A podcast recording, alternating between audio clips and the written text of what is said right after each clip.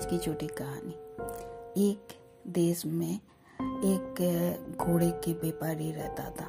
उसका एक बहुत बड़ा अस्तबल था जहाँ पर बहुत सारे घोड़े थे। वो घोड़ा का बहुत प्यार से रखता था अपना बच्चों की तरह। और उनका एक बेटा भी था।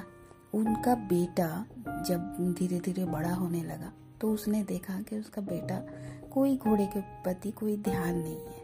उसको बहुत चिंता होता था कि मेरा अस्तबल का कौन देखभाल करेगा। मगर वो धीरे धीरे घोड़ा उसका उम्र होती गई और घोड़ा का देखभाल भी वो करता रहा। ऐसे करते करते कुछ दिन बीत गए।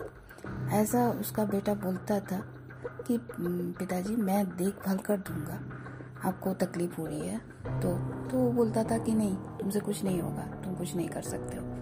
उनको लगता था कि मेरा बेटा ध्यान नहीं दे सकता, तो वो भी वो उधर से चुपचाप रहता था।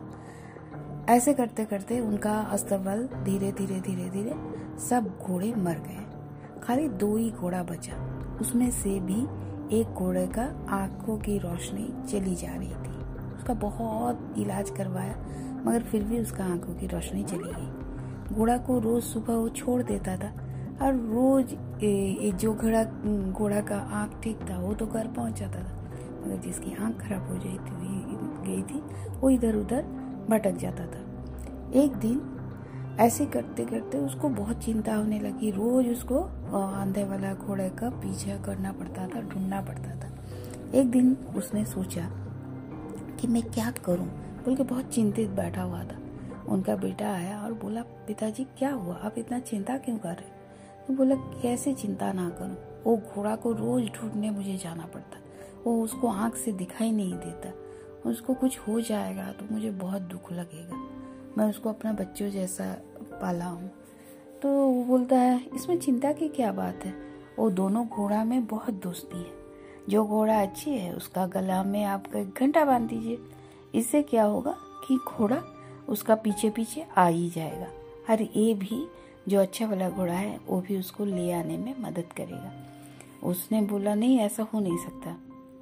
फिर भी उसको क्या लगा कि चलो बेटा का बात मान के देखते हैं। वो एक घंटा ला के अच्छे वाला घोड़ा का गले में बांध दिया। घोड़ा क्या किया, घोड़ा रोज उसको दूसरा दिन वो देखा बांध के, वो घोड़ा सच्ची में उसका पीछे घर आ गया। वो ऐसे देखते रहा 15 दिन तक। रोज देखा कि अंधे वाला घोड़ा अच्छा वाला घोड़ा का पीछे घर आने लगा। उसको और इधर उधर दौड़ना नहीं पड़ा। उसने अपना बेटा को बुलाया और बोला कि अभी ये अस्तबल तुम्हारे हवाले है, तुम इसको ठीक से देखभाल कर सकते हो, तुम्हारा जो सुझाव था वो बहुत अच्छा था, तुमने मुझे बताया, मैं इतने दिन से चिंतित था और इसका सलूशन तुम इतना जल्दी कर दिए, मैंने तुम्हारे ऊपर भरोसा नहीं किया था, इसीलिए मुझे माफ़ कर दो बेटा, और आज से ये अस्तबल तुम संभालो, इसे कैसे बड़ा करोगे क्या करोगे वो तुम जानते हो, मेरा उम्र हो गई। यही बोल के वो अपना बेटा को दे दिया। उसका बेटा भी बहुत खुश हुआ क्योंकि उसका पापा उस पर विश्वास किया। ये आज की छोटी सी कहानी। धन्यवाद।